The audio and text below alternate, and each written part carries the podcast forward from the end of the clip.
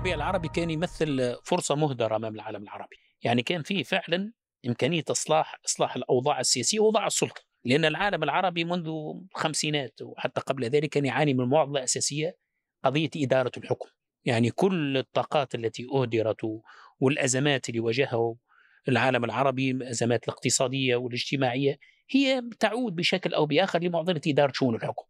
لم نوفق في إدارة سليمة لشؤون الحكم. بلدان عربية عندها ثروات وإمكانيات هائلة بلد مثل العراق حباه الله بإمكانيات.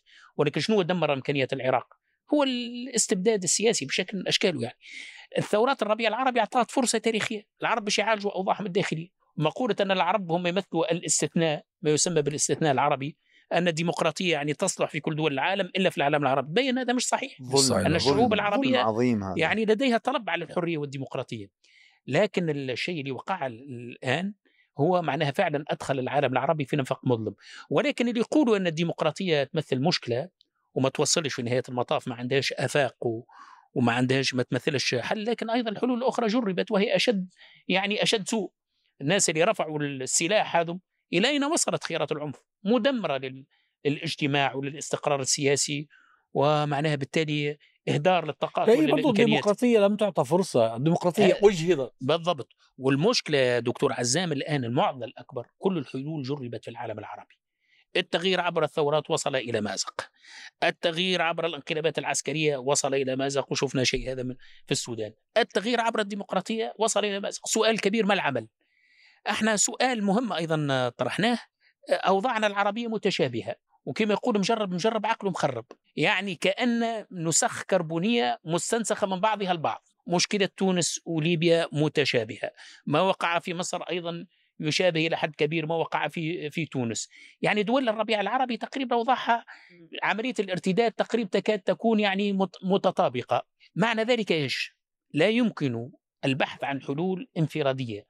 كل قطر عربي ينغمس في وضعه المحلي الداخلي ويبحث عن حلول فردية أو حلول قطرية داخليه، لابد من مقاربة شمولية للأوضاع للأوضاع هو ما العربية. هي لأن هي أو هي أقطار مصطنعة. هي لي ليست طبيعية. يعني الآن الآن الآن الحرب اللي بين غير المعلنة بين الجزائر والمغرب مثلا. هي بين مين ومين؟ ما هم نفس الشعب نفس الناس. اليوم اليوم بالمناسبة لا أدري إذا آه، إذا سمعتم آه، أكو خلاف كبير اليوم مرة ثانية.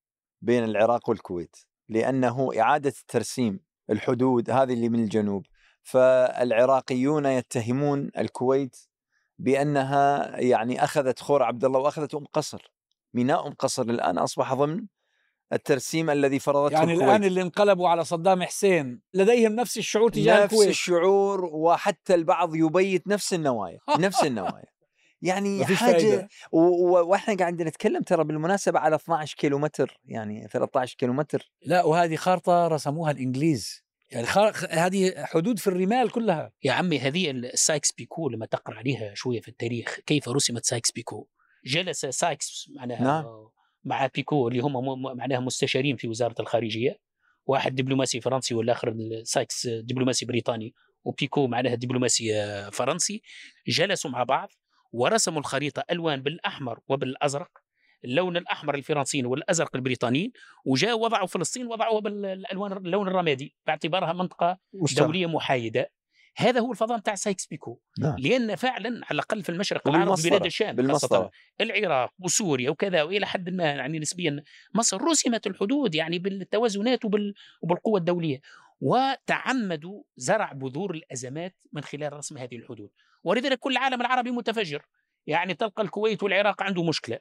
الآن في مشكلة أيضا بين إيران يظهر لي تقريب الكويت والسعودية أيضا في الجانب سابقا بين ليبيا. وتشاد. بين ليبيا وتشاد موضوع الجانب هذا. نسبيا بين الجزائر والمغرب. يعني مزروعة هذه قضية ال- الحدود هذه والتنازع على الموارد. والمشكلة كبيرة. ان أن يعني تعاطي النخب مع هذه المسألة. الحقيقة تعاطي غريب. فمن باب إحنا كلنا لما نتكلم على سايكس بيكو نتكلم بنوع من ال...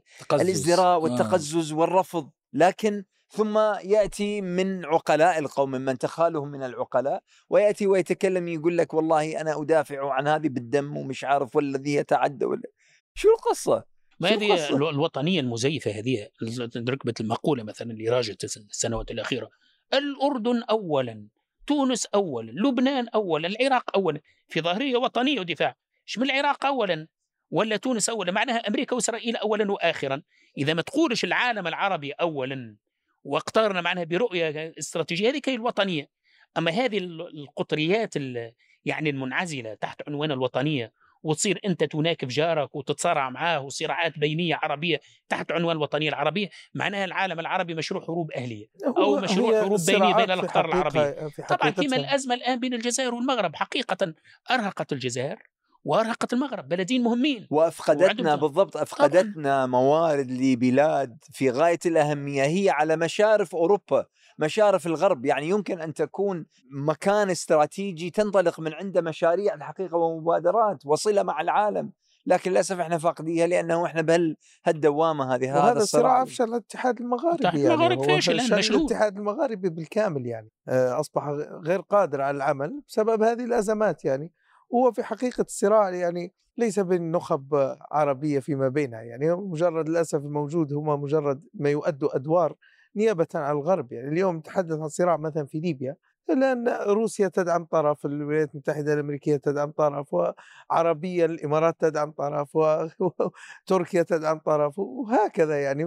حقيقة الصراع هو ليس أطراف ليبيا اليوم لما لما التقت بعض المصالح مثلا خالد المشري التقى مع عقيله وضد عبد الحميد بيبة مثلا في الحكومة. عبد الحميد بيبة اللي أصلا محسوب على منظومة النظام السابق اليوم هو يناكف خليفة حفتر المتحالف مع منظومة النظام السابق. وبالتالي هؤلاء لا يؤدوا أدوار حقيقية من منطلقاتهم الشخصية هي منطلقات أو أدوار يؤدوها نيابة عن الغرب. هم هم هم لهم مصالح شخصية في حسبتهم تتوافق هذه المصلحة الشخصية مع مصلحة قوة إقليمية أو قوة دولية. هذا اللي بيحصل. أه ولا ليش هم لماذا يرتمي آه، قائد من من القادة في أي منطقة في ليبيا أو في غيرها في أحضان قوة خارجية لأنه هو بيحسبها إنه هذا يعود عليه وعلى جماعته بالمنفعة في آه، صراعه مع الآخرين أو في تنافسه معهم آه، على المناصب أو على هل هل هل لا تزال ليبيا مشروع تقسيم؟ يعني هل مب... فكرة التقسيم واردة؟ بدأ يعني يزيد حتى في فرص التقسيم يعني اليوم وصلنا لما طوال السنوات السابقة كان دائما عندنا انقسام سياسي ومؤسساتي وكان دائما يتحدث على جسم وحيد هو اللي حافظ على وحدته وعدم انقسامه هي مؤسسة قضائية اليوم وصل هذا الانقسام إلى مؤسسة قضائية استحدث عقيلة صار أولا من سبعين سنة رئيس المحكمة العليا كان هو من يرأس المجلس الأعلى للقضاء بعد آه، يعني ما رئيس المحكمة العليا اختلف مع عقيلة صالح قام عقيلة صالح بإخراج المحكمة العليا بالكامل من مجلس أعلى القضاء وتعيين رئيس إدارة التفتيش القضائي كرئيس المجلس الأعلى للقضاء ورئيس إدارة التفتيش القضائي هو موالي لعقيلة. رفضت المحكمة العليا هذا القانون وأعادت تفعيل الدائرة الدستورية وأصدرت حكم بعدم دستورية هذا القانون. قام عكيلة صالح باستحداث محكمة دستورية في المنطقة الشرقية مقرها في بنغازي. أصبح لدينا دائرة دستورية في طرابلس ومحكمة دستورية في بنغازي. الانقسام. آه، ومن ثم الدائرة الدستورية أصدرت حكم بعدم دستورية المحكمة الدستورية الله اللي أنشأها آه، عقيلة في بنغازي. آه، وبأحقية المحكمة العليا في رئاسة المجلس الأعلى للقضاء.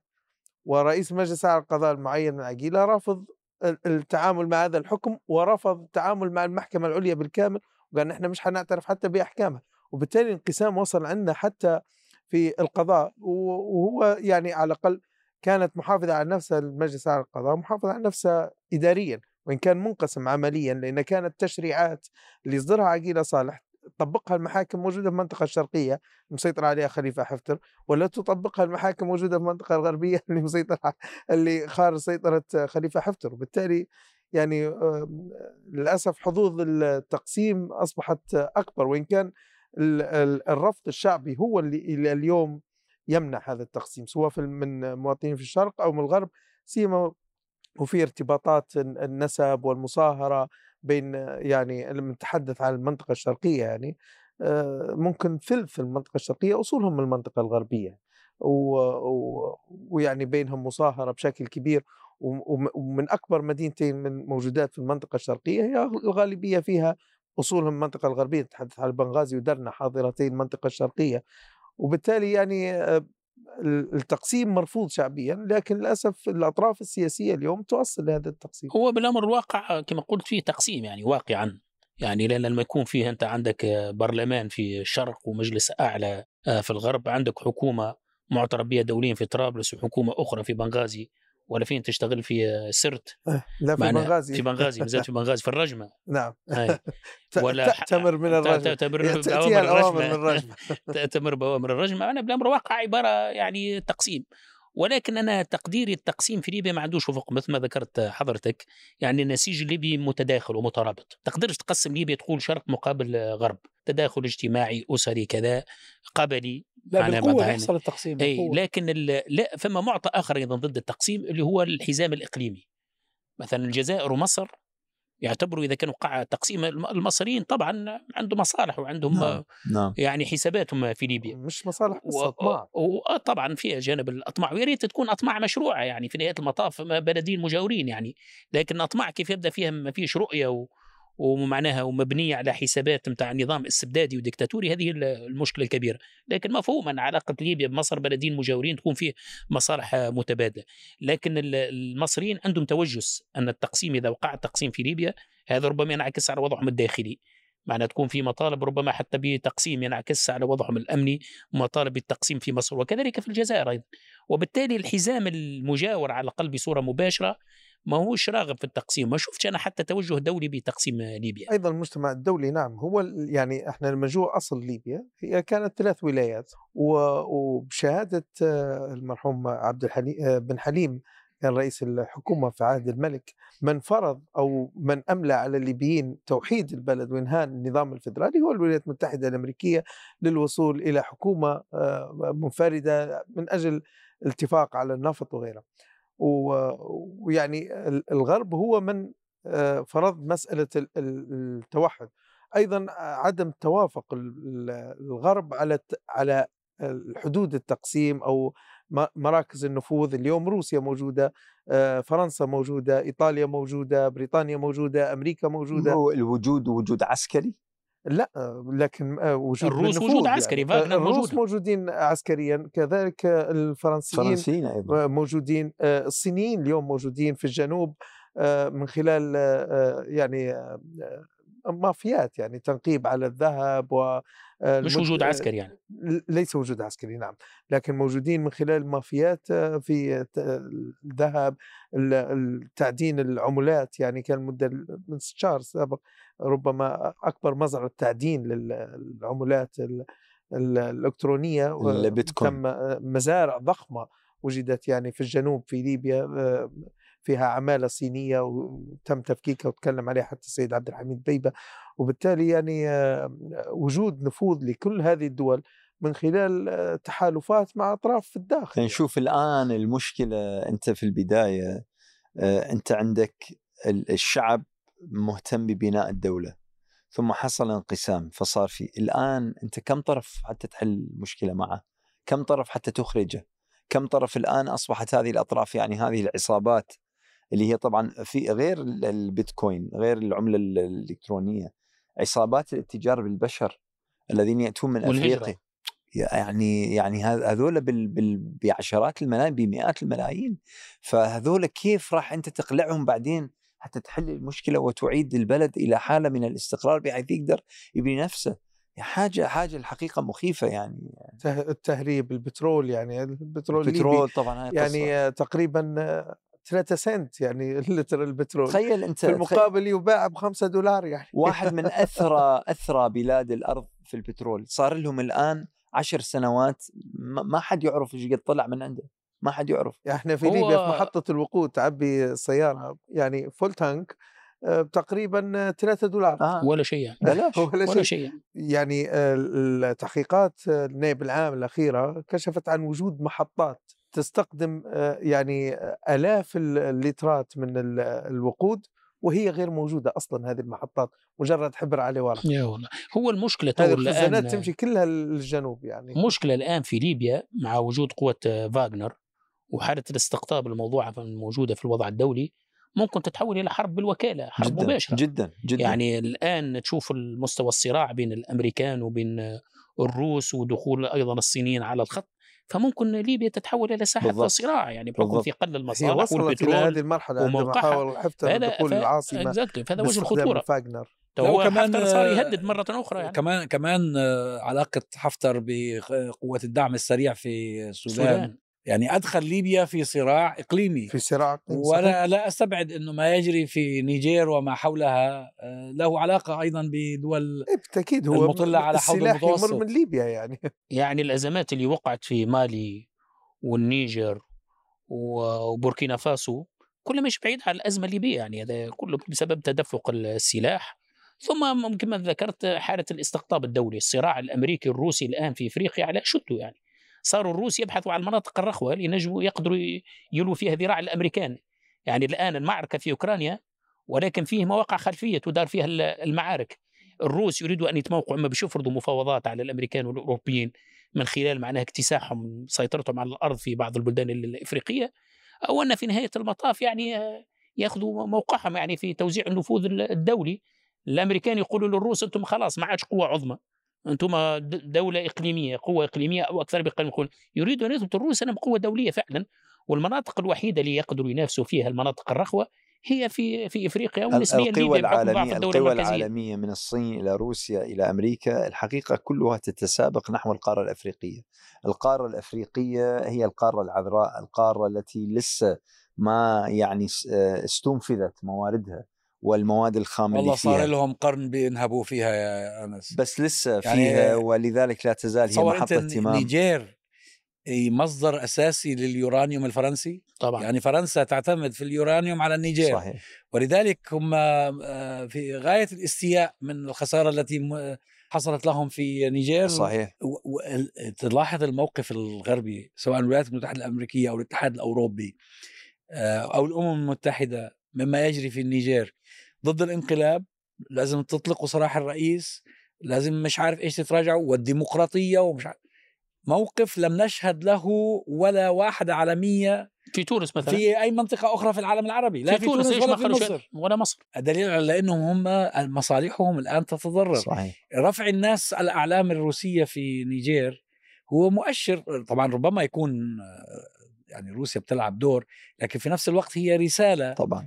إنه إحنا سئمنا من فرنسا سئمنا من ال- مما يفعله الأوروبيون يعني بينهبوا ثرواتهم وال- وهذه البلدان شعوبها من أفقر الشعوب. صحيح. طب كيف هي بلدان من أغنى بلدان أغنى العالم؟ بلاد ال... ولكن شعوبها بلاد من الله. أفقر الشعوب. يعني في إدارة لكن المشكلة الجانب المقلق الآن في إفريقيا نشوف ظاهرة شبيهة بما حصل في العالم العربي في الخمسينات والستينات. يعني آه، الموجة متاع الانقلابات اللي حصلت في العراق وفي سوريا وفي مصر مع صعود وليبيا. الناصرية في مصر والبعثية في العراق وسوريا استغلت طبعا النفوذ البريطاني في ذلك الوقت ووجود ملكية هشة رغم أنها ديمقراطية في ظاهرها ولكن ديمقراطية فاسدة باش يتسلقوا عسكريين. نفس الظاهرة الآن شوفوها في إفريقيا. تنتشر في يعني ما في شك في نزعة الآن معاديه للفرنسيين ومعاديه للنفوذ الغربي يعني معاديه للإمبريالية. هذا أمر حاصل يعني تشوف الشاب هذا بتاع بوركينا فاسو شاب في الثلاثينات يتحدث في لغة يعني ثورية جدا. خطاب شعبوي لكن في نهاية المطاف. هذا حكم عسكري سيقوم سيفتح المجال أمام حكومات عسكرية يعني تسلطية. سننتقل من حالة استبدادية إلى حالة أخرى. وهذا وجه الخطورة ولكن المؤكد الآن فرنسا تتراجع يعني جنوب الصحراء. يعني خسرت مالي خسرت إفريقيا الوسطى خسرت ال- الآن النيجر وبوركينا فاسو. والحبل على الجرار يعني في كراهيه الآن لفرنسا. وليش في كراهيه لفرنسا؟ وحتى نفوذها في ليبيا بدأ يتراجع بشكل حتى في كبير ليبيا لصالح تراجع روسيا. طبعا. يعني. لي- ليبيا هي بوابة للغرب إفريقيا. هم ليش مركزين وجودهم الفرنسيين في في, الجنوب بالاساس لأن ذاك بوابة لغرب إفريقيا. لأنه فرنسا عملت سياسات خاطئة ومدمرة لنفسها وحتى لمصالحها. يعني سياسة التفقير المنهجي أن تأخذ كل شيء ولا تعطي شيء. يعني ما اعطت شيء مساكين الأفارقة بؤساء يعني. مفقرين ثرواتهم منهوبة ما خذوش حتى الحد الأدنى اللي يسمح لهم بإدارة أوضاع طبيعية. فصارت في كراهية يضاف إلى ذلك حتى جانب الهوية. السياسة الفرنسية للأسف في إفريقيا معادية للإسلام ومعادية للغة العربية. يعني محاولة يعني فرض هوية مصطنعة من طرف نخب فرنكفونية تفرضها على الشعوب الإفريقية فالشعوب صارت يعني سئمت من هذا بهذا السبب هذه. السياسة انقلب السحر على الساحر لأن أغلب المهاجرين الأفارقة يتكلموا فرنسية وخالد فر... لأن يذهبوا لفرنسا يعني الوجهة الرئيسية هي فرنسا بالنسبة لهم وهذا سبب مشكلة لفرنسا بدل ان هي تضع استراتيجيات للتنمية المكانية في أفريقيا حتى تتخلص فرنسا. فرنسا حقيقة هو الوجه ال- القبيح والقميء لحقبة الاستعمار والكولونيالية التي يعني عمت القرون الثلاثة الماضية. وما فعلته بأفريقيا الحقيقة إجرام إجرام هائل. أم، والآن في جيل يعني منتبه لهذا. يقرأ التاريخ. يشوف الآثار يشوف نتيجة ما يفعل اليوم إحنا في عالم يعني حتى الذين يعيشون في القرى الأفريقية يتواصلون بشكل من الأشكال مع أقرانهم اللي في أوروبا وأقرانهم اللي في في العالم ويسمعون منهم القصص ويعني يقرؤون تاريخهم. فاليوم يعني في نوع من ال ال ال الانتباه لهذا الأمر ولدور فرنسا في في صناعة هذه الحالة البائسة لدول تعد من أغنى دول العالم قط بدون أي منافس. ويرون الشركات الفرنسية ويرون السياسات الفرنسية ويرون الخطاب الفرنسي. فالامر المتاح عندهم هي هو القيام بهذه الانقلابات والقيام طبعا هو من المؤسف إنه يحصل انقلابات عسكرية وإنهم يستلموا نعم، العسكر الحكم نعم. لأن العسكر عندما يستلم الحكم في أي بلد لا يأتي بخير. ولكن هذا تعبير برضو عن حالة استياء في حالة استياء شديدة. مش فرنسا لوحدها فرنسا وشركائها في المنظومة الغربية. في تواطؤ بينهم على نهب هذه الشعوب. ولذلك مؤخرا إحنا شهدنا تجرؤ السياسيين الأفارقة في الحديث مع الفرنسيين ومع الأوروبيين. يعني أنا شفت مثلا غير اللي تكلم مع ماكرون. ماكرون وكان شديد اللهجة في التعامل معه رأيت مقطعا لمقابلة آه، مع رئيس آه، جنوب رئيس وزراء أو رئيس جنوب أفريقيا آه، في HARDtalk مع أي نعم مع ستيفن سكر آه مع ستيفن سكر آه ليس ليس رئيس آه، مش عارف مسؤول كبير عندهم أحد المسؤولين نعم مش عارف نعم مين هو. نعم. فبيقول له إنه أنتم كيف بدكم تدعوا بوتين أو بدكم يعني فبيقول له طيب وإيش يعني؟ ما أنتم بقول له مجرم حرب بوتين وبقول له أنتم إيش اللي عملتوه في العراق؟ سوات وإيش اللي عملتوه في أفغانستان؟ يعني الآن رسل سلام لم يعد خاف على أحد جرائم المنظومة الغربية بحق الإنسانية. لكن للأسف الحلول المطروحة ليس من المضمون أنها تأتي بالسعادة للناس. اللي عقد الوضع أكثر دكتور عزام هو أنه الإرث الكولونيالي هذا الفرنسي اللي ما زال حي في ذاكرة حتى الأجيال الجديدة يقرأوا تاريخ ويسمعوا في المرويات من ابائهم وأجدادهم. المشكلة في الارجنس هذا ال- العنجهية الفرنسية. يعني ما فيش تو بريطانيا دولة إمبريالية ما في شك وإرث كولونيالي كبير. لكن الإنجليز على الأقل يعني عقلانيين يعني تخففوا فيه شوية مراجعة كذا. الفرنسيين ما زال نفس الخطاب. يعني ما اعتبروش أنه يعني الآثام بتاع الاستعمار يعني مستنكرة لم يتعلموا و- درسا واحدا. بالضبط وأن يفتحوا. صفحة جديدة مع هذه الشعوب يريدوا أن يستمروا في نفس السياسة سياسة استعباد السيد مقابل العبيد. أن فرنسا تتحكم في الثروات وفي الإمكانيات وتفرض النخب وتفرض لغتها وتفرض ثقافتها وتعليمها. خلاص الشعوب ما عادش تحتمل هذا. في نزعة تحرر. وبعدين انتشر التعليم وانتشرت الثقافة فحاله فما حالة وعي صحوة سياسية في أفريقيا. سيكون وبالا عليهم يعني لا. مفر